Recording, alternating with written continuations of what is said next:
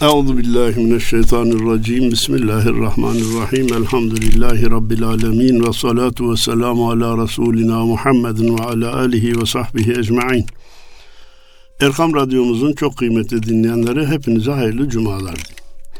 Malumunuz bugün 24 Aralık Cuma. Önümüzde de bir yılbaşı meselesi var. Biz de sizlerle Ufuk Turu diye seri bir program tutturmuş gidiyor idik. Araya bu yılbaşı konusunu almayı uygun gördüm. Çünkü bunun vakti geçer. Ufuk Turu programlarını daha sonra yeniden devam ile yapabiliriz. Onların vakti geçmez. Bu yılbaşı konusu nedir, ne değildir? Nelerine karşıyız, niçin karşıyız? Bunları bir müzakere etmemiz lazım. Sadece karşıyız, gavur adeti, Hristiyanlara benzemek doğru değil cümleleriyle bu işin üstesinden gelebileceğimizi zannetmiyorum. Ancak hemen şunu da belirteyim ki Allah'a çok şükür eskisi gibi şiddetini kaybetti. Şiddetli uzun hazırlamalı yılbaşı programlarının azaldığını görüyoruz. Sadece bu son senede İstanbul merkezli o Christmas denilen ve bizzat kiliseye giderek Müslümanların ayinlere iştirak etmesi gibi ve Hz. İsa'nın doğduğu günde yemek vermek gibi hakikaten haddi aşan, ölçü tanımayan, Hristiyan'a yaranmak için Müslümanları kale almayan bazı faaliyetlerin olduğunu da üzülerek duyuyoruz. Şimdi ana soruya dönmek istiyorum. Biz daha önce yılbaşına karşı olduğumuzu söylerken bile çekiniyorduk. Niye? Bakın çağdaş bir gelişmeye bunlar karşı, bunlar gerici, bunlar yobaz denilmesinden hep korka geldik.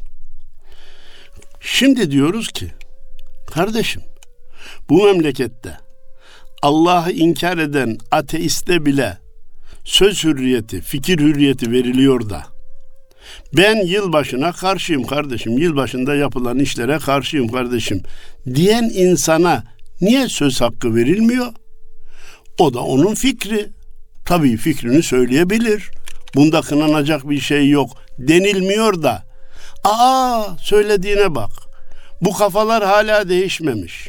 Bu kafayla biz nereye gideceğiz diye sadece kınama değil hakarete varan hücumlar yapılıyor. Evvela buna itiraz ve isyan ediyorum. Arkadaş, Allah yok diyene söz hakkı tanınıyor.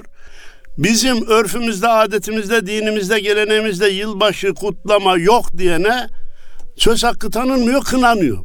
Burada büyük bir çıkmaz, büyük bir çifte standart, büyük bir çelişki var, tezat var. Onun için fikrimize iştirak edilir veya edilmez. Evvela bizim düşüncelerimizi rahat söyleme hakkının bize verilmesini istiyorum. Kim verecek bunu efendim? Bir yere dilekçe yazacağız da oradan evet verildi mi denilecek? Hayır. Bu anlamda Cenab-ı Allah'a hamd ediyorum ki son 5-10 senedir Müslümanlar daha rahat konuşabiliyor. Fikirlerimizi daha rahat ifade edebiliyoruz.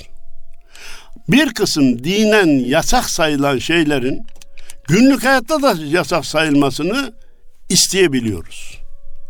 Ya siz dine göre konuşuyorsunuz, sizin maksatınız başka, siz düzeni değiştirmek istiyorsunuz. Sözleri eskisi kadar sık değil. Hiç yok değil ama eskisi kadar sık değil. Anladım senin maksadın şu şeklindeki eleştirilerin gittikçe azaldığını görüyor, bitmesini istiyoruz. Bize o konuda da çifte standart uygulanıyor. Biz desek ki siz bu sözünüzle din aleyhtarlığı yapıyorsunuz, ne bildin niyetimi mi okuyorsun, niye niyet okumaya kalkıyorsun deniliyor. Ama o benim niyetimi okuyor. Sen böyle söylemekle İslam'ı günlük hayata indirmek istiyorsun, düzeni değiştirmek istiyorsun diye benim niyetimi okuma hakkını kendinde görüyor. Uzun sözün kısası, biz fikirlerimizi rahat söylemek istiyoruz. Kimseden de icazet beklemeden bu işi uygulamaya koyacağız. Bu anlamda yılbaşı hakkındaki görüşlerimizi iletmek istiyorum. Niçin daha bir hafta varken iletiyorum? Haftaya cuma akşamı biliyorsunuz yılbaşı. Efendim haftaya cuma akşamı, cuma günüki programda anlatacak olsam birçok şey iş işten geçmiş olacak. Biraz sonra izah edeceğim. Piyango aldıysa haydi bakalım çocuklarla ana baba çekişmeye kalkacak. Hindi alındıysa bu hindiyi ne yapacağız diyecekler. Bir kısım süslemeler yapıldıysa bu süslemeleri ne yapacağız diyecekler. Bir hafta kala ben bunu anlatırsam belki bazı yanlışlardan çok değerli dinleyenlerimiz veya çocukları, yeni nesiller vazgeçebilir. Ha, demek ki bu doğru değilmiş kanaatına varabilir diye bu hafta anlatmaya çalışıyorum. Evvela bakışımızın külli özetini arz etmek istiyorum. Bu geceye mahsus Müslümanın hayatında herhangi bir değişiklik olmamalıdır. Bu aleyhte değil, lehte de olmamalıdır. Yani İçkisi, piyangosu, efendim tombalası, Noel babası olamayacağı gibi. Ya bu gece yılbaşı, önümüzdeki cuma akşamı 31 Aralık'ta bir araya gelin de hatim okuyalım. Niye kardeşim o gece okuyorsun? 2 gün evvel oku, 2 gün sonra oku. O geceye mahsus bir farklılık olmasın. Başka bir ifadeyle Hristiyan dünyanın İslam dünyasına yerleştirmeye muvaffak olduğu bu örf adeti, bu bize göre çok yanlış şeyleri barındıran uygulamayı önce yok saymayı başarmamız lazım. Alternatif programlar bir nevi o gecenin farklı olduğunu kabul edip değişik şekilde bir faaliyetle o geceyi geçirmek gibi oluyor. Bunun için helalinden de olsa, caizlik sınırlarında da olsa diyoruz ki Müslümanın evinde yılbaşı gecesiyle ilgili bir farklılık olmamalı diyoruz. Ondan sonra ana konuya tekrar dönerek diyorum ki bizim dinimizde zamanın uğursuzu, hayırsızı yok. Fakat hayırlısı, bereketlisi var. 7 gün haftanın günleri içerisinde cuma gününün faziletini hepimiz biliyoruz. 12 ayın içerisindeki Ramazan'a 11 ayın sultanı diyoruz. Seher vaktine 24 saatin en duası makbul olan saatler, duaların kabule yakın olduğu saatler olarak biliyoruz. Vel müstağfirine bil eshar diye de Kur'an-ı Kerim'den seher vakti istiğfar edenleri Allahu Teala'nın sevdiğini, kabule yakın olduğunu biliyoruz, aktarıyoruz. Bakın ne dedik? Zamanın, ayların, günlerin uğursuzu, hayırsızı yok. Fakat üstünleri var mı? Var. Bereketli olanları var mı? Var. Biraz evvel örneklerini arz ettim. Ancak bazı zaman bölümleri var ki onları da hatırlamak doğru değil. İnsan hatırlamayı istemez. Son zamanlarda izahı güç davranışlardan birisi de annemin vefatının sene-i devriyesi. Kardeşim, annenin vefatını tekrar niye gündeme getiriyorsun? Niye tekrar üzücü olayı anmaya kalkıyorsun? Eğer yapacaksan annenin doğum gününü tespit et ve o günde ona bir şeyler oku. Bu, hocam yıl dönümü şey, doğum günü kutlaması olmuyor mu bu? Efendim biz kavramlara bodoslamasına karşı çıkmayız. İçinde işlenen şeye bakarız. Doğum günü diye, doğum günü partisi diye haramlar işliyorsa elbette karşı çıkarız. Ama hepimiz biliyoruz ki Mevlid Kandili'nde Efendimiz'in doğum gününün yıl dönümüdür. Mevlidler okuyoruz, dualar okuyoruz, televizyonlarda programlar yapıyoruz. Hiç Efendimiz'in vefat gününün anıldığı bir gün gördünüz mü siz? Vefat sebebiyle program yapıldığı bir seneyi gördünüz mü siz? Hayır. Efendimizin hayatında senetül huzn diye bir hüzün senesi var. Ebu Talib'in vefat ettiği, Hazreti Hatice'nin vefat ettiği seneyi Efendimiz hüzün yılı olarak ilan etmiş. Kolay kolay da anmayı istememiş. Buradan şuraya gelmek istiyorum. Ayların, günlerin, saatlerin hayırsız, uğursuzu yok ama anmayı istemediğimiz, duymayı istemediğimiz bölümleri de var.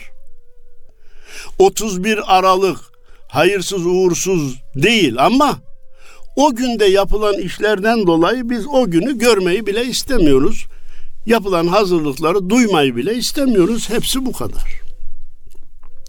Efendim, bugünkü kullandığımız takvim malumunuz güneş esasına göre yapılan takvimdir.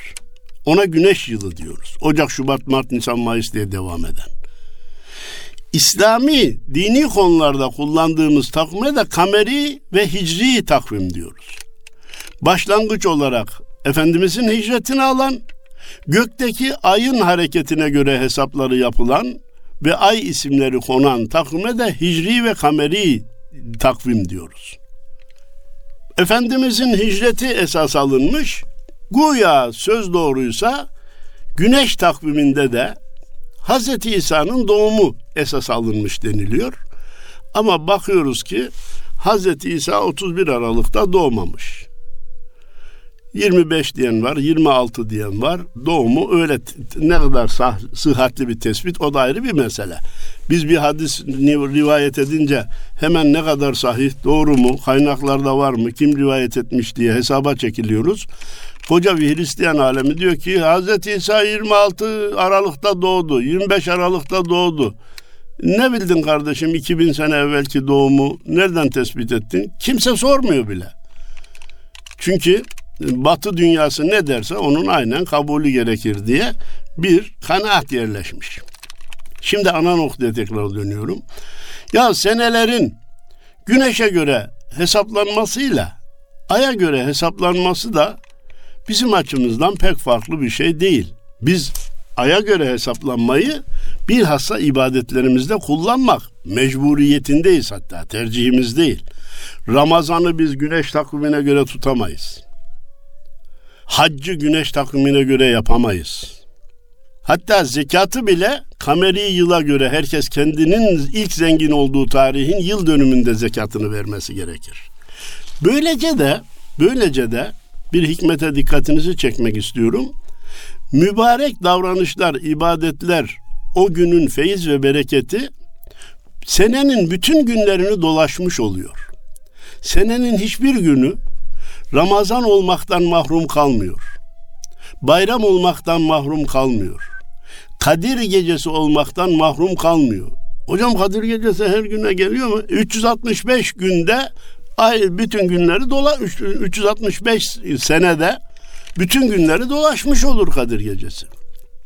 Malumunuz 10'ar gün evvel gelerek 36 senede bir de bütün aylar Ramazan olma şerefine nail olmuş olur. Ayrıca bunda bütün dünya Müslümanları arasında adaleti temin etmek gibi çok büyük bir incelik vardır. Eğer güneş takvimine göre olsaydı biz devamlı yazın oruç tutarsak Güney Kure'deki kardeşlerimiz kışın tutacaktı. Biz kışın tutsaydık onlar yazın tutacaktı. 10 gün evvel gelip bütün seneyi dolaşarak hem kutuplarda hem ekvatorda hem de Güney ve Kuzey Küre arasında adalet temin edilmiş oluyor. Nokta. Biz onu tercih ediyoruz ama güneşe de karşı değiliz. Bir güneş düşmanlığımız yok. Çünkü güneş de Allah'ın ayetlerinden bir ayettir. Ay da Allah'ın ayetlerinden bir ayettir. Güneşle ilgili Kur'an-ı Kerim'de sayısını bilemeyeceğim kadar da ayet vardır. Ayla ilgili de vardır. Bizim karşı çıkışımız güneşe göre hesaplandığından değil. Ya bir, Çam devirme ve Hindi katliamına karşıyız. Eskiden hindiler sokaklarda satılıp yılbaşı için alınıp eve götürülüyordu. Şimdi davranış biraz modernleşti ve pratikleşti. Marketler hindi kesip satıyor, hazır satıyor. Vatandaş da yılbaşı geliyor diye hindi alıyor. Kurban Bayramı geldiğinde bu kurban ibadetinin hayvan katliamı olduğunu söyleyenler, yılbaşı geldiğinde bunun bir hindi katliamı olduğunu hiç dile getirmiyorlar. O sadece bitkilerle beslenelim, hayvan eti hiç yemeyelim diyenler, onlara söylenen kelime şimdi aklıma gelmedi. Bu yılbaşında çıkıp da demiyorlar ki ya niye hindi kesiyorsunuz? Domates yiyin, maydanoz yiyin, marul yiyin demiyorlar. İlla onlar da ona göz yumuyor. Çünkü kurban kesme İslam'ın bir emri, hindi kesme Avrupalı'nın bir adeti, örfü, dayattığı ve kabul ettirdiği bir davranış. Eskiden daha büyük cinayetler işlenerek ormanlardan çamlar kesiliyordu ki bunun ne din imanla, örf adetle ne de akılla, mantıkla bağdaşır bir yönü yoktu. Şimdi ondan biraz vazgeçildi. Plastik, yapma çamlar alınıyor, satılıyor, süsleniyor.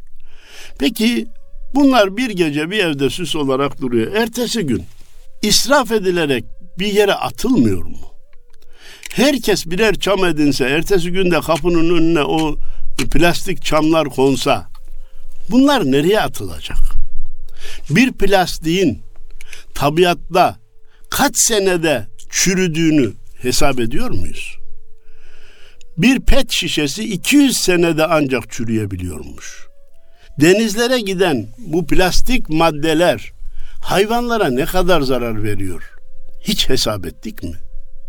Bütün bunları neye karşılık yapıyoruz? Neye karşılık katlanıyoruz bunlara? Modern görünmek, çağdaş görünmek, Avrupa'ya yaranmak karşılığında. İşte biz buna karşıyız. Piyangoya karşıyız. Son senelerde isminin başındaki milli kelimesi kaldırılmış. Güzel de sanki o kaldırılınca mesele bitmiş gibi de olaya bakamayız. Adamın birisi gelmiş bana bıçağı 10 santim saplamış, sonra 5 santimini geri çekmiş. Teşekkür ederim, 5 santimini geri çektin diye benim adama teşekkür etmem gerekir mi?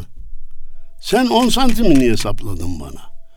5'i çekmekle bana lütuf mu ettin? Gerideki 5 duruyor zaten. Hiç olmazsa tamamını çek, eskiye dair de bir özür dile, yanlışlık oldu de, ben bunu kastetmemiştim de, ben de affedip etmemeyi düşüneyim. Başından milliyi kaldırdık, öyleyse bu normal kabul edilsin. Hayır. Biz net ifade ediyoruz. Piyango ister millilikle anılsın, ister milli olmadan anılsın, kumardır, haramdır, dinin yasakladığı bir davranıştır. İzahı çok basittir. 20 milyon insan bilet alıyor, 20 kişiye, siz deyin ki 40-50 kişiye, 100 kişiye ikramiye çıkıyor. Geri kalan milyonlarca insan eyvah diyor. Birçok insanın bir araya gelip ortak vereceği paralardan bazılarına çıkıp bazılarına çıkmamasının adı nedir? Kumardır. Kumarın illa zarla, tavlayla, kağıtla, kumar aletleriyle, kumar makinalarıyla oynanması gerekmez. Adı ve şekli ne olursa olsun, birçok insanın parasıyla iştirak ettiği bir faaliyetten şans eseri bazılarına ikramiye çıkarıyor, bazı çıkıyor, bazıları da mahrum bırakılıyorsa bunun adı kumardır.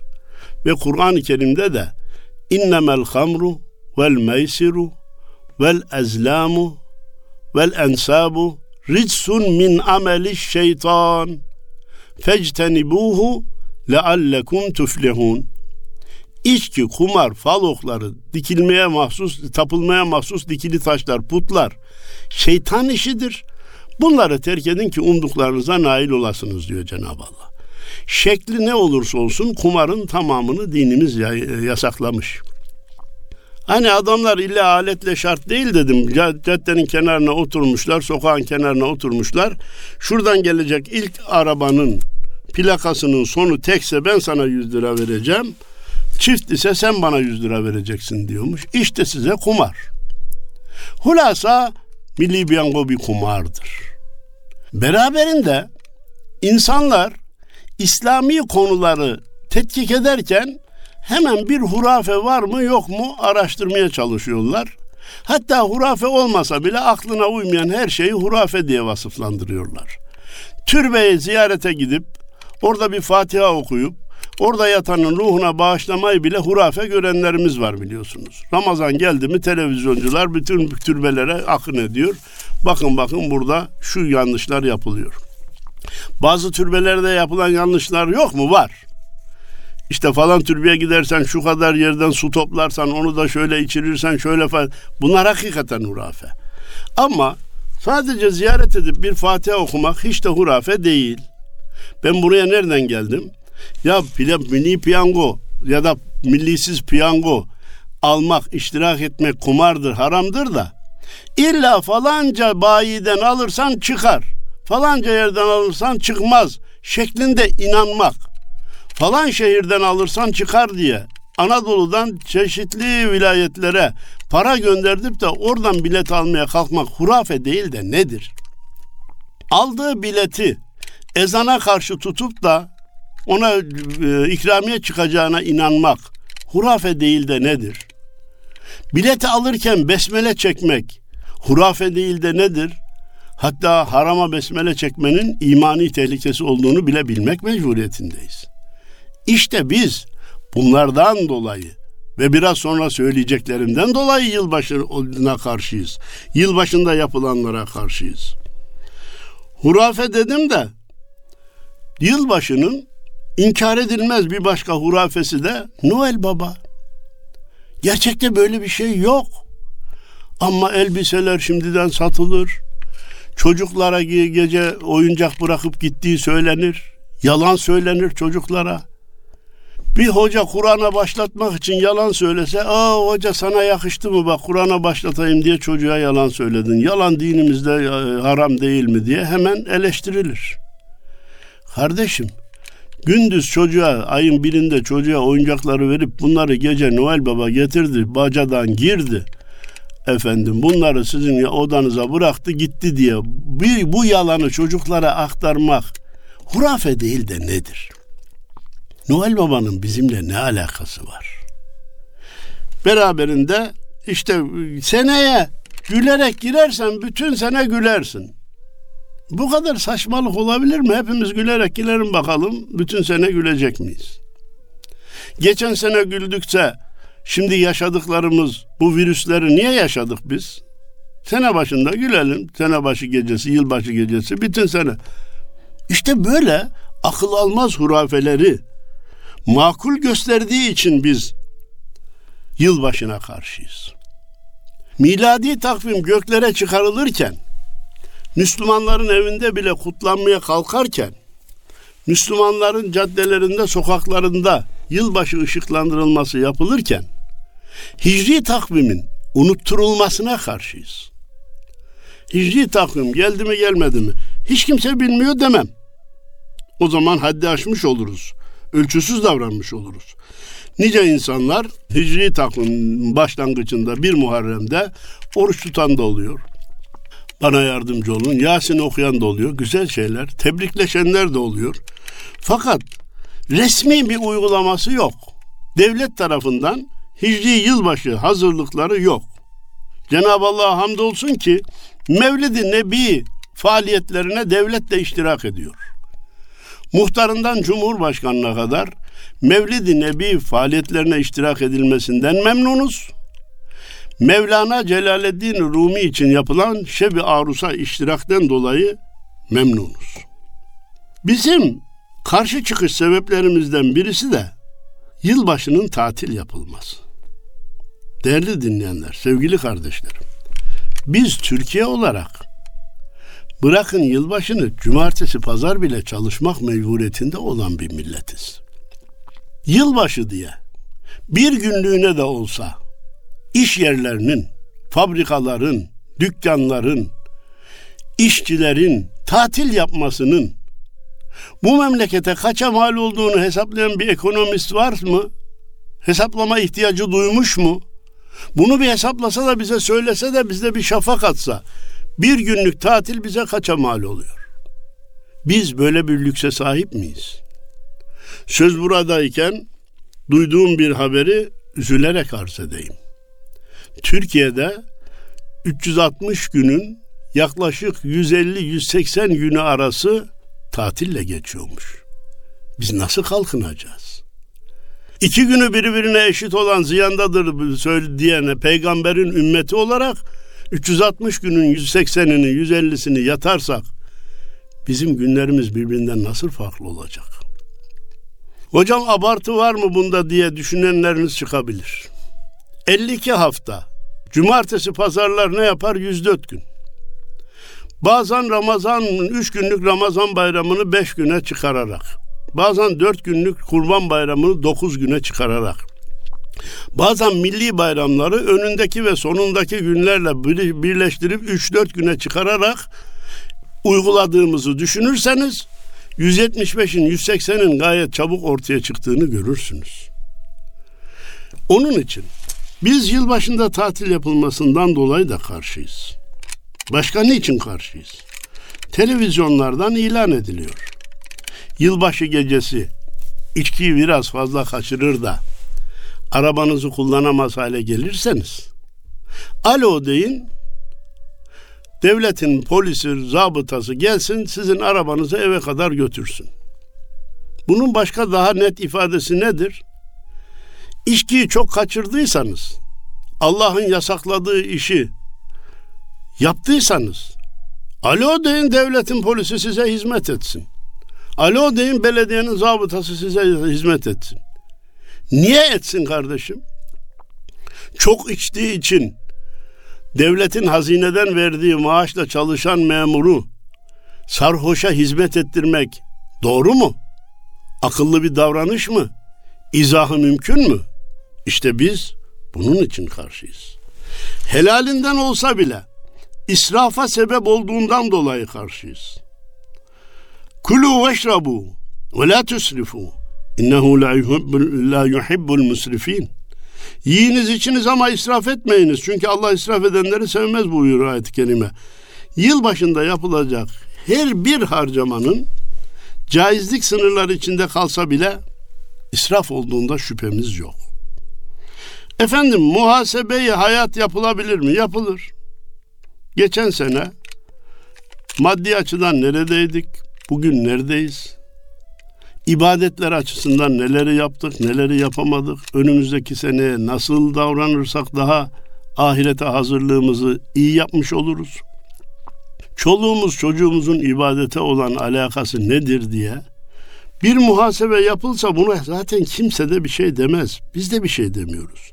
Yılbaşının kendisine değil, onda yapılan yanlışlara karşıyız diye tekrarlıyor ve bu cümlenin tekrarından da çok tekrarlamış olmaktan da korkuyorum. Bizim karşı olduğumuz bir başka kavram da başkasına benzeme kavramıdır. Artık hepinizin duyduğunu biliyorum. Efendimiz Peygamberimiz Aleyhissalatu vesselam "Men teşebbehe bi kavmin fehuve minhum." Kim bir kavme özel bir gayretle benzemeye çalışırsa o onlardandır. Peki Noel Baba kıyafetinin çocuklara giydirilmesinin ana hedefi nedir? Kime benziyor çocuk giyince? Nasreddin Hoca'ya benziyor diyen kimse var mı? Molla Gürani'ye benzemek için giydiriyoruz diyen kimse var mı? Birkaç kişi böyle dense gericilikle, yobazlıkla onlar tenkit edilmez mi? Peki niçin başkasına benziyoruz? Hele hele Allah'ın haram kıldığı şeyleri bir canlı televizyon programında yılbaşı gecesinde de mi içmek haram hocam dedi. Ya içmenin helal olduğu bir günün olduğunu mu zannediyorsun dedim. Aa dedi, siz de senede bir kere bile içmemize izin vermiyorsunuz. Bunu söyleyen de her gün demesen bile her hafta içen bir adamdı. Daha sonra da vefat etti. Ya sanki senede bir kere içince helal olacakmış gibi, yılbaşında içmenin caiz olacağı gibi bir yanlış kanaat da var. Bunu biz hocalar düzeltmezsek kim düzeltecek? Bunun yanlış olduğunu millete kim söyleyecek? Aman karşı çıkmayalım, aman kınanmayalım, aman ayıplanmayalım dersek Yarın ahirette bu millet bizim yakamıza sarılmaz mı? Yapışmaz mı? Niye dünyadayken uyarmadınız? Durdunuz yılbaşına bir gün kala söylediniz. O zamana çocuklar piyangoyu da almıştı, hindi de alınmıştı. Ne yapacağız? Bir çöpe mi atacağız? Atacaktık demez misiniz? Demezler mi? İşte ben sizi bir hafta kaladan uyarıyorum. Çoğunuzun bu konuyu en az benim kadar bildiğinizden de eminim. Ama insanların bildiği konuları tekrar dinlemeye de ihtiyacı var. Bildiği konuların dile getirilmesinden memnun olma özellikleri vardır. Hah işte böyle, iyi ki söylendi diye bir rahatlama psikolojisi de vardır. Kardımızı alalım. Ayağımızı bastığımız yerden oynatmayalım. Başkası kınayacak diye manevi değerlerimizden vazgeçmeyelim. Manevi değerlerimize zıt olan şeyleri yutmaya kalkmayalım. Kabullenmiş olarak görünmeye kalkmayalım. Biz kendi kimliğimizle ortaya çıkalım. Başkası bize kabul eder etmez o başka mesele ama bizim de başkasını kayıtsız şartsız kabul etmeye hazır olmadığımızı aleme duyuralım diyor. Hepinize hayırlı cumalar diliyorum. Cenab-ı Allah zamanımızın şerlilerinden ve şerlerinden cümlemizi ve yavrularımızı muhafaza eylesin diye dua ediyorum. Bu yılbaşı gecesindeki yapılan bir hata da fakir fukara geçiminde güçlük çekiyor. Şu kadar açlık sınırı var, bu kadar yoksulluk sınırı var edebiyatı yapıyorlar. Akşamda televizyonda hangi artist nerede eğlendi, o gece ne kadar harcadı? Ta Avustralya'dan başlayarak, Yeni Zelanda'dan başlayarak nasıl fişekler atıldı? Fakir fukaranın gözünün önünde israf manzaraları tekrarlanıyor. Kardeşim sen bunları yaparsan fakirin çocuğu da biz nerede eğleneceğiz diye babayı sıkıştırırsa bu nasıl izah edilecek? Bunun gereği var mı? Diyor. Sözü daha çok uzatmadan hepinize hayırlı cumalar diliyorum. Allah'a emanet olun efendim.